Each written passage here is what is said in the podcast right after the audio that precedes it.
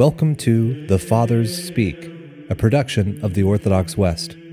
Each day, Father John Fenton reads a selection fitted to the Western liturgical calendar from one of the Fathers of the Church. From a commentary on the Diatessaron by our Father among the Saints, Ephrem the Syrian.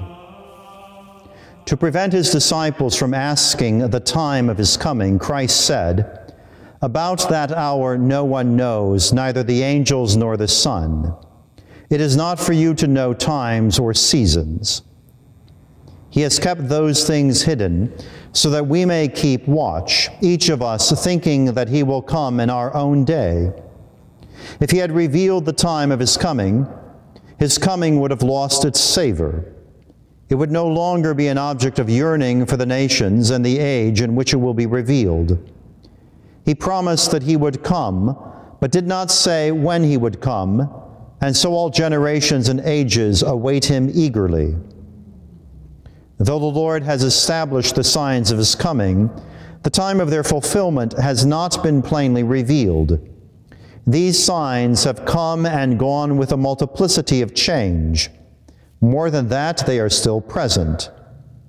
His final coming is like his first as holy men and prophets waited for him, thinking that he would reveal himself in their own day.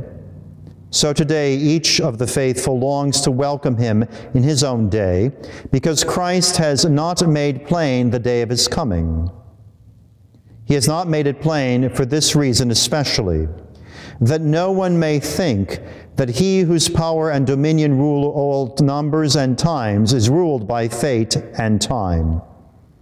He described the signs of his coming. How could what he has himself decided be hidden from him?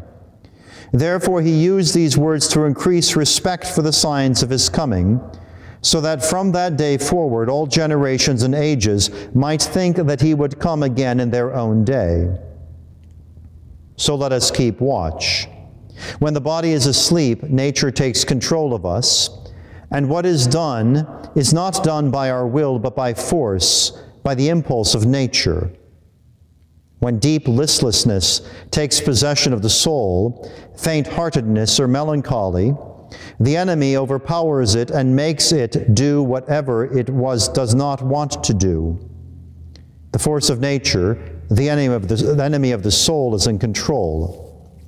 When the Lord commanded us to be vigilant, he meant vigilance in both parts of man in the body against the tendency to sleep, in the soul against lethargy and timidity. As Scripture says, Wake up, you righteous, and I have arisen and am still with you. And again, do not lose heart. Therefore, having this ministry, we do not lose heart.